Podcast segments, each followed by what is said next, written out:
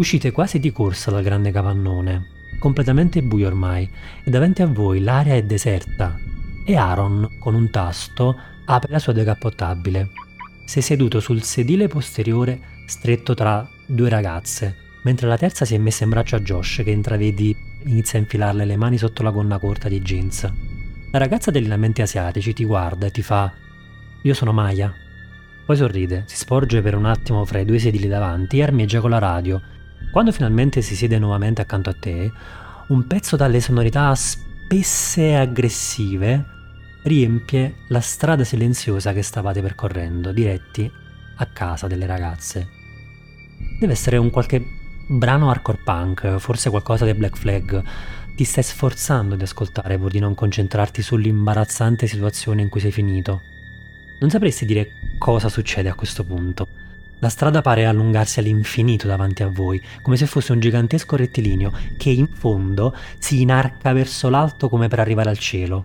Guardi Maya, ma non sapresti dire se quelli sono i suoi occhi o due lampioni accanto a cui state passando. A un tratto hai nuovamente la nausea, senti il tuo stomaco ribollire e devi lottare con tutte le tue forze per tenere gli occhi aperti. Poi però ti appare chiaro. La città è una bellissima donna conosciuta per caso in un locale e cerca di sedurti. Le sue strade sono gambe morbide e lunghe su cui risali scivolando come una biglia, i cespugli e i ciuffi d'erba che lottano per spaccare l'asfalto sono ispidi e selvaggi peli pubblici che crescono incontrollati, pronti a inumidirsi per la brina del primo mattino. I ponti e le sopraelevate sono le sue dita che accarezzano la vostra corsa guidandovi verso un grande palazzo. Sembra quasi un hotel visto da fuori, ma è come abbandonato. Lo percepisci anche senza riuscire bene a metterlo a fuoco. Due finestre in alto si aprono e si chiudono ritmicamente all'unisono. Devono essere gli occhi della città, mentre Maya ti sorregge per evitarti di svenire. Capisci che la città desidera ardentemente e inesorabilmente fare l'amore con te. Mentre entri in un grosso portone arrugginito che si apre per lasciarvi passare, capisci che è la città che ti sta ingoiando. Ti svegli. Apro gli occhi, mi guardo intorno. Cosa vedo intorno a me? È una stanza da letto, nell'angolo c'è un bagno, sulla destra c'è un'altra porta e sulla sinistra ancora un'altra. Il letto è sfatto, tu sei praticamente nudo, i tuoi vestiti sono lanciati ovunque da un lato all'altro della stanza così, a una prima occhiata. Hai non solo mal di testa, ma tutto quello che vedi batte al ritmo del tuo cuore, come se pulsasse. Com'è fatta questa stanza? È una stanza di casa? È una stanza d'hotel? Sembra quasi una stanza d'hotel, sì. Una stanza di un hotel abbandonato probabilmente da tempo. Noti due cose. Per terra c'è una maglietta nera con una scritta bianca dei Sonic Cute, stracciata a metà. E su un frigo bar, nella parte opposta rispetto al letto, c'è una telecamera, una di quelle webcam che si mettono sui computer che brilla di una luce verde. E nel momento in cui tu posi il tuo sguardo, questa luce, la luce si spegne. La prima cosa che faccio è toccarmi il corpo e le gambe per uh, sapere se sono ancora tutto intero. Vedo la maglietta dei Sonic Cute, vedo la telecamera e poi a questo punto guardo me, le mie gambe, le mie mani, guardo sul letto, sono solo? Sei solo, sì, e sei tutto intero. Se scendo dal letto mi reggo in piedi? Con grande difficoltà. Hai a metà tra una sbronza e gli effetti che non so se Anthony ha mai provato, ma gli effetti che rimangono dopo un serio consumo di droga. No, immagina possa essere la sensazione di essere pestato a sangue. La prima cosa che fa è andare verso la piccola telecamerina e guardarla. La prende, se può, la squadra. La sollevi non a filo e sembra spenta in questo momento. Ha una sorta di piccolo treppiedi compatto, molto piccolo, giusto per tenerla in equilibrio su una superficie piatta, e poi questa parodia di un bulbo oculare in cui ora stai fissando. E allora mi guardo ancora attorno e vedo se c'è qualcuno in bagno. Entri in bagno, non c'è nessuno. Il tuo volto stravolto ti fissa dal piccolo specchietto del bagno. Mi avvicino e mi tocco il volto, come per capire se sono io, se ogni mio pezzo è al posto giusto. Ti sorprende forse anche il fatto che ti stai chiedendo questa cosa, ma sì, è tutto al posto giusto. Hai ancora vagamente sulla bocca il profumo di Maya, della ragazza che ti sembra di ricordare hai incontrato la notte scorsa? Il fatto che io mi riconosca mi spaventa, perché appena mi guardo allo specchio capisco che è tutto vero. Sono io, sono Anthony, non ho gli occhiali, chissà dove sono. Sono caduti da qualche parte, forse in stanza, forse non lo so, forse li ho persi da qualche parte. Cerco allora di ricordarmi che cosa è successo, cerco di fare uno sforzo. Qual è l'ultima cosa che mi ricordo? Maya che ti trascinava dentro la bocca spalancata della città. È quello che è stato a metà tra un viaggio nella città e fare l'amore con essa. Cerco di mettere a fuoco. Ricordo la festa, due che si picchiavano, il fatto che siamo usciti e siamo messi in macchina. L'ultimo ricordo è venire ingurgitato dalla bocca della città. A questo punto esco dal bagno, cerco una porta della stanza. Maya, ci sei? Non ti risponde nessuno. Cerco se ci sono gli occhiali da qualche parte sul letto, per terra, cerco di recuperarli. Cerco anche di vedere se ci sono dei vestiti. Ci sono i tuoi vestiti sparsi qua e là per la stanza. C'è la maglietta stracciata dei Sonic Cute e vedi i tuoi occhiali in un angolo, li recuperi, li metti nuovamente sul naso, vedi che sono leggermente storzellati, ma niente di critico. Mi rimetto mutande, pantaloni e la camicia che avevo a quadri, a maniche corte. Vedo se c'è una porta di uscita. C'è una porta che sicuramente è quella di uscita perché ha anche lo spioncino classico delle camere d'albergo Ce n'è un'altra, noti ora socchiusa, che evidentemente non conduce fuori ma o a un altro ambiente o chissà dove. Vado chiaramente a questa porta e la apro dicendo Maya, ci sei? Aaron? Josh? Dentro è quasi completamente buio. L'unica fonte di luce è un lumino che sta sospeso per ora nel vuoto, nel buio, di colore verde. C'è solo questo lumino? Nel buio totale si vede qualcosa, si riesce a intravedere qualcosa? Una luce fioca che sbatte contro evidentemente una pesantissima tenda perché ne vedi i contorni molto vagamente. Cerco facendomi avanti con le mani tutto stordito di non inciampare da nessuna parte per andare verso la tenda e alzarla. Alzi la tenda e un po' più di luce entra all'interno della stanza. Non è la luce del giorno, una luce sempre notturna, però che ti permette di illuminare quella che è una stanza praticamente identica alla tua. Nel momento in cui passi davanti alla, alla, piccola lucetta verde ti rendi conto che è una telecamera, una webcam proprio come quella che era nella tua stanza e quando la guardi, come se questa sapesse che tu la stai guardando, pian piano la lucina verde si spegne c'è un letto, come quello su cui c'eri tu, ed è sdraiato qualcuno. È un corpo che si trova completamente nascosto quasi interamente sotto le coperte e vedi che ci sono delle macchie rosse sulle coperte. Mi rivolgo verso il letto. Noti da sotto alle lenzuola la ciocca bionda di capelli di Aaron che spunta. Aaron, Aaron, svegliati. Il corpo ha un sussulto, si rannicchia molto lentamente tra le coperte, come fa tutti i giorni quando si sveglia in ritardo nella stanza che avete al campus eh, dell'università. Si stiracchia, si volta verso di te. Il suo corpo, così come le lenzuola, sono sporche di sangue. Per un momento, avvicinandomi verso Aaron, sono stato convinto che fosse morto. Cerco di guardare meglio il suo corpo per capire la natura delle ferite scosti un po' il lenzuolo come appunto per accertartene e vedi che non è ferito, non ha alcuna ferita, eppure è sporco di sangue ovunque. Infatti dove lui giace, cioè sul lenzuolo, ha lasciato una scia di sangue su tutto, su tutta la superficie bianca. Mentre sposti un po' le coperte, qualcosa che era arricciato, che era avvolto al suo interno, cade a terra con un clangore e noti che è un lungo coltello. Che cazzo hai fatto? Amico, sei tu? Oddio. E vedi che si tiene nella testa, evidentemente anche lui con una forte micrania. Ti dà la mano come per rialzarsi tasta da una parte e dall'altra per cercare i suoi boxer e rimetterseli. Allora mi guardo intorno, vedo a terra se ci sono tracce di sangue.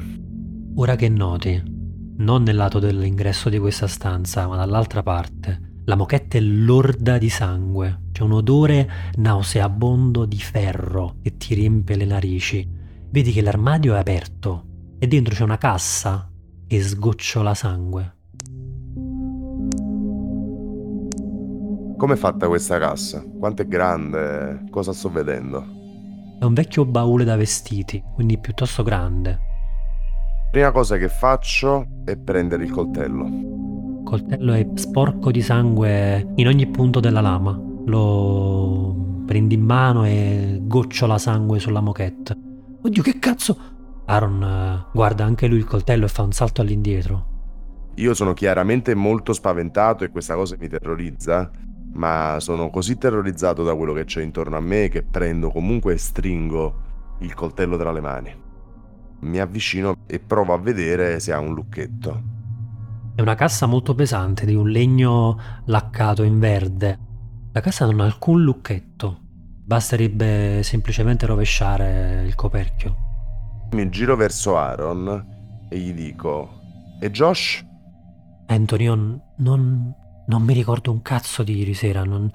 ma non può essere vera questa roba, no? Forse, non so, è parte di questa serata del cazzo. Allora a questo punto, tenendo stretto il coltello, apro la cassa e rovescio per terra il coperchio. Guardi nella cassa e qualcosa nella cassa guarda verso di te. C'è un lungo vestito bianco da sera e ci sono due scarpe, un paio di scarpe con tacchi alti, bellissimi, in madreperla, un cerchietto argentato di fattura molto pregiata. Purtroppo però ci sono anche ciocche di capelli sparse ovunque e le braccia, le gambe, il torso, la bocca, gli occhi, le orecchie, le dita di una donna accatastate nella cassa. Anthony perde l'equilibrio e finisce per terra in mezzo al sangue e all'odore ferroso che lo circonda. Lascia anche cadere il coltello, striscia all'indietro, terrorizzato, e poi guarda Aaron. Il suo pensiero è che cosa è successo alla ragazza del giudizio. E direi anche un tiro di forza e coraggio fatto un meraviglioso successo. Tu razionalizzi, cerchi negli occhi di Aaron una risposta che però vedi che lui non ha. Amico, io te lo giuro, non ho fatto niente di questa merda, ma che cazzo è questo? Oh mio Dio! Si volta proprio con lo stomaco in subbuglio e fa per trattenere un conato di vomito. Va verso il bagno e senti che apre il rubinetto. La vista di tutto questo orrore in realtà dà una scossa di adrenalina ad Anthony inaspettatamente diventa molto risolutivo. Recupera il coltello, si rialza di scatto in piedi. Aaron scarica perché probabilmente ha appena vomitato. Si è sciacquato la faccia ed esce a torso nudo dal bagno. Ti guarda, cerca i suoi panni, cerca assolutamente anche di non guardare l'angolo in cui si trova questa cassa, probabilmente sta negando fino all'ultimo quello che ha visto. Anthony, dobbiamo, dobbiamo assolutamente andare via da qui. Dobbiamo trovare Josh, Aaron. Va bene, sì, hai ragione, ma poi dobbiamo assolutamente filarcela. Non possono trovarci qui così. Capisci cosa potrebbe succederci? Crederebbero subito al peggio. Tu mi credi? No, Anthony, io non, non ho mai visto. Non ho mai visto questo coltello in vita mia. Siamo solo venuti qua per scopare. Non, non, non capisco che cazzo possa essere successo. È divertente come gli incroci del destino facciano sì che i ruoli si invertono prima della festa Aaron eh, era il vero uomo ed Anthony era una nullità. Adesso Anthony ha un coltello in mano, sembra l'unica persona con uh, un minimo di cognizione della situazione. Mentre Aaron eh, è completamente in preda al terrore. Anthony guarda negli occhi Aaron e non risponde. Si vuole lanciare alla ricerca di Josh, per cui va alla ricerca di un'altra porta per un'altra stanza. Esci nel corridoio, intravedi poi termina in fondo con una scala e un ascensore che probabilmente conducono verso il piano inferiore. Effettivamente sembra un hotel, un hotel abbandonato da parecchio tempo. Le porte sono tutte come divelte, abbandonate. Però guardandoti intorno, guardandole con attenzione, noti che davanti a una di queste stanze c'è qualcosa, sembra un laccio, un filo. Allungandomi verso le scale effettivamente mi avvicino a questo laccio o cosa? Cerco di capire di che si tratta. Un semplice laccio non avrebbe mai attratto la tua attenzione Ora capisci perché l'hai notato. È il filo di una collana e davanti a questo filo spezzato c'è un piccolo bianco dente di squalo. A questo punto capisco. Mi giro dietro di me, c'è Aaron? Aaron è dietro di te, però in realtà devi proprio trattenerlo perché lui, nonostante ti abbia detto sì, cerchiamo Josh, lui è molto più orientato a scappare, andare verso le scale. Che hai visto, amico? Non gli parlo e sbatto contro la porta. È aperta? La porta è semichiusa. Mi ci avvicino e ci poggio l'orecchio e cerco di ascoltare. Il silenzio più totale in questa stanza. Ti appoggi leggermente e vedi che davanti proprio alla porta, quasi che la ostruivano, ci sono una serie di riviste impolverate, stropicciate, tenute ovviamente in maniera molto confusionaria, come se fossero sparse sul pavimento stringo il coltello e apro la porta. Apri la porta rovesciando praticamente queste riviste che coprivano l'entrata e ti trovi davanti a una stanza uguale a quella in cui eri tu. Il tuo sguardo va dal basso verso l'alto. Prima guardi queste riviste hanno dei colori molto sgargianti, non puoi fare a meno di guardarle. Sono riviste porno, di fumetti, fumetti pornografici molto hardcore, sono scene di sesso piuttosto esplicito e spinto. Alcune di queste riviste frusciano nell'aria. E per un attimo il tuo sguardo ti sofferma su una scena, una scena di sesso tra un uomo e una donna. E non puoi non notare con orrore che nella pagina a fianco il fumetto ritrae l'uomo che non sta più facendo sesso con questa donna, ma la sta divorando. Poi il tuo sguardo sale, sale fino al letto e ti sembra sul letto esserci un mucchio di stracci imbevuti di qualcosa di maleodorante e sporco, ma poi capisci che non sono stracci, è Josh, è sul letto col petto verso l'alto, ha come una vestaglia, con orrore, capisci che non è una vestaglia, quella è la sua pelle. E i suoi muscoli vivi sono completamente rossi e cremisi di sangue. E sul petto c'è solo una piccola parte della sua pelle che non è stata scuoiata. Ti sembra quasi che disegni una sorta di simbolo, di logo sul suo petto.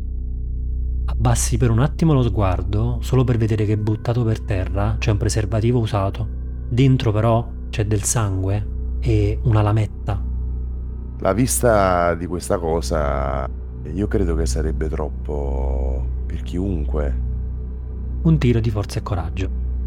E ho fallito e devi scegliere se mi devo accasciare impotente di fronte alla presenza del pericolo, andare in panico perdendo il controllo delle mie azioni, soffro un trauma emotivo e perdo due di stabilità, oppure soffro un trauma life changing e perdo quattro in stabilità. Guardi il corpo di Josh e per un attimo rabbrividisci al pensiero del coltello che hai in mano. Lo lanci via e cade vicino a questo preservativo insanguinato Cerchi di guardare ovunque nella stanza ma non lì. Guardi per terra ma ci sono quelle riviste oscene. E allora esci un attimo dalla stanza e Aaron ti vede stravolto. Lo guardi con gli occhi iniettati di una follia che lui non riesce a comprendere. Perdi due punti di stabilità. Penso solo di voler scappare. La ragazza del giudizio passa in secondo piano, anche Aaron passa in secondo piano. L'unico pensiero che mi viene in mente è se ad Aaron è successo quello che è successo e Josh uh, è lì, a me che tocca? inizio a camminare a passo svelto verso le scale. Scendi la prima scalinata, vedi che proprio immediatamente capisci che l'ascensore è completamente distrutto e rotto. Scendi per la scalinata e ti trovi di fronte a un altro corridoio. E in fondo a questo corridoio vedi esserci un'altra scalinata. Percorri il corridoio quasi a testa bassa, ma non puoi non notare che invece qui ci sono grandi cavi che corrono lungo tutte le pareti e le porte di questo piano sono tutte saldamente chiuse, anzi sono porte di metallo come quella del magazzino in cui siete entrati per il party. Davanti a queste porte non c'è uno spioncino, ma c'è un vero e proprio schermo. Un paio di scene le vedi. Su una porta c'è uno schermo in cui non capisci bene se viene mandato qualcosa che sta succedendo in quel momento all'interno della stanza, o qualcosa che è successo, o addirittura qualcosa che succederà. Pensi alle cose più folli. E nel video vedi un uomo che prende una donna, la getta sul letto, i due iniziano a fare l'amore, ma non ti ci vuole molto a capire che lei non vuole. Lui la prende, le straccia i vestiti, la violenta. E non pago di questo prende qualcosa dal borsello che ha lasciato sul tavolo, prende dei lunghi chiodi arrugginiti e pian piano a mano li infila nelle giunture della donna che grida e urla. Distogli lo sguardo, ma proprio a fianco c'è un altro schermo, c'è un, un, uomo, quasi come ripreso da una videocamera di sorveglianza, non è una ripresa professionale, ormai l'hai capito, quasi come da una webcam. Un uomo che si masturba mentre infila la mano in un tritarifiuti. Gli schizzi di sangue che partono lungo il suo avambraccio e nell'angolo c'è una donna che ride, puntandogli una pistola alla testa. Corri, corri. A un certo punto il corridoio per un attimo nuovamente pulsa, ti fa male la testa, che cazzo hai preso? Perché da questo effetto? Il corridoio che è di un grigio cemento per un attimo si illumina di un verde acceso, come quello della schermata d'accesso per la pagina del deep web. Tutto poi torna normale, almeno se questo puoi chiamarlo normale. E quando scendi al piano di sotto ormai capisci che è l'ultimo piano, il piano terra. Quindi in teoria dovesse essere salvo. In fondo, molto in fondo, vedi il grande portone da cui sei entrato, che ora è semichiuso, ma al centro della sala, dove c'è un biliardo, un bar, una zona relax, quindi quella che probabilmente prima era una zona comune dell'albergo, una reception, una zona dove gli ospiti si incontravano. Beh, c'è qualcuno che si sta incontrando, ma non come potresti pensare. Sono tante luci al neon, accecanti, verdi, si vedono corpi contorti tra di loro, sono persone che come su una pista da ballo non stanno ballando, si mordono, fanno sesso in modi che non credevi neanche possibile, si feriscono con delle lame, alcuni vedi che circondano una donna e a mano le strappano i capelli, la donna ride e gioisce come di piacere. Aaron è vicino a te con la bocca aperta. C'è la donna che aveva come tarocco la luna, con i capelli corti, la minigonna di jeans, e lui la guarda, ne è attratto in modo totale come se solo tu stai notando che questa donna lungo le cosce e al centro del petto ha delle profonde ferite e indossa una sorta di imbragatura che con dei ganci tiene queste ferite orrendamente aperte e lei tocca dentro queste ferite invitando Aaron verso di lei. Mentre vedi questa scena assurda, surreale, noti un ultimo dettaglio. Le pareti non sono pareti, sono schermi giganteschi agli angoli della stanza ci sono delle luci verdi, come di telecamere. Su questi schermi enormi, tanto grandi da fungere da pareti, viene mandato in loop un video in cui Aaron, con uno sguardo stravolto non dalla cattiveria, ma dal piacere, dal godimento, fa a pezzi la ragazza del piano di sopra con un coltello da macellaio. Dove stai andando? Dobbiamo scappare. Aaron non ti degna neanche di uno sguardo. Si perde in questa folla di donne. Una delle fattezze curiose, riconoscibili. Sono tre donne che si avvicinano a lui e iniziano a toccarlo, iniziano a strusciarsi su di lui.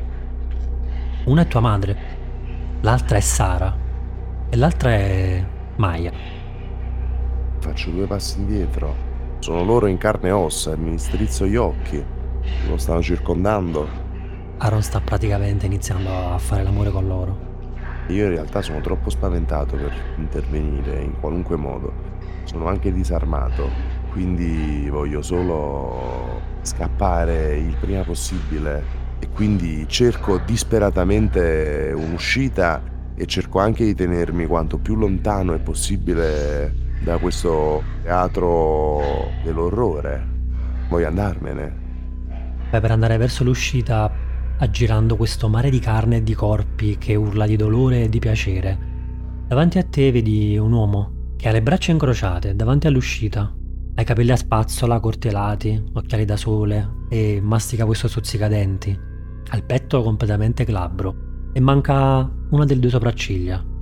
Non ti stai godendo la serata? Dietro di lui c'è l'uscita?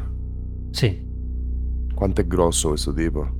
Non è grosso, anzi è smilzo, è l'uomo che Aaron ha avvicinato, o l'uomo da cui è stato avvicinato Aaron nel, nel locale. D'un tratto il mio pensiero torna a quello sguardo di Aaron verso di lui. Senza prendere la rincorsa, parto e cerco di fare da parte il tipo, me ne devo andare. Mentre tu inizi a camminare, e anzi a correre, il tipo ma è solo un eco che ti arriva. Sghignazza con una risata non solo maligna, ma che fa un eco nella stanza e che sovrasta per un istante questi versi di piacere e di dolore. Vedi quest'uomo come se il suo volto si distorcesse per un attimo, ma ormai ti sembra tutto assurdo, Povero stupido, hai rifiutato il risveglio e adesso dovrai accontentarti dell'incubo. È un tiro di agire sotto pressione. 10. Successo con complicazioni. Scappi, fuggi via, con la coda dell'occhio, vedi che sulle pareti viene mandato in diretta quello che succede. Un primo piano di Aaron che viene fatto a pezzi da questi uomini, queste donne gli cavano gli occhi, li mangiano, lo solleticano alle porte di un piacere che ormai diventa più simile al dolore e alla morte.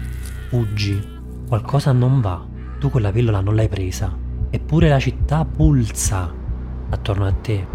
Incontri dei passanti, i cui volti ti sembrano mostruosi, osceni, orrendi, discosti. Forse ai loro occhi sembri un pazzo o un vagabondo, un senza tetto, ti tuffi in uno dei vicoli che come una sorta di imbuto, di intestino, ti digerisce e poi ti sputa via. Non sai bene dove ti trovi, ma a un certo punto un suono acuto ti ferisce le orecchie, il suono di una sveglia. Sei nella tua stanza del college. Il letto di Aaron è vuoto. Sei sudato. Ti tocchi. Sembri tutto intero. A un certo punto guardi sulla tua scrivania vedi che il tuo computer è acceso. Con la nostra telecamera vediamo il borsone che Aaron utilizzava per il lacrosse. È bagnato, è pregno di qualcosa e vediamo che questo liquido impregna il tessuto della moquette. L'odore profondo del sangue si emana da questo borsone e nella cerniera lampo sono rimasti incastrati i capelli di un rosso acceso di Sara. Anthony si siede alla scrivania e apre il computer. C'è un video che campeggia sulla schermata, in cui lui sta facendo qualcosa che non ricorda e che non avrebbe mai voluto ricordare, e mentre Anthony apre la bocca per urlare, la luce della webcam del computer brilla di un verde smeraldo.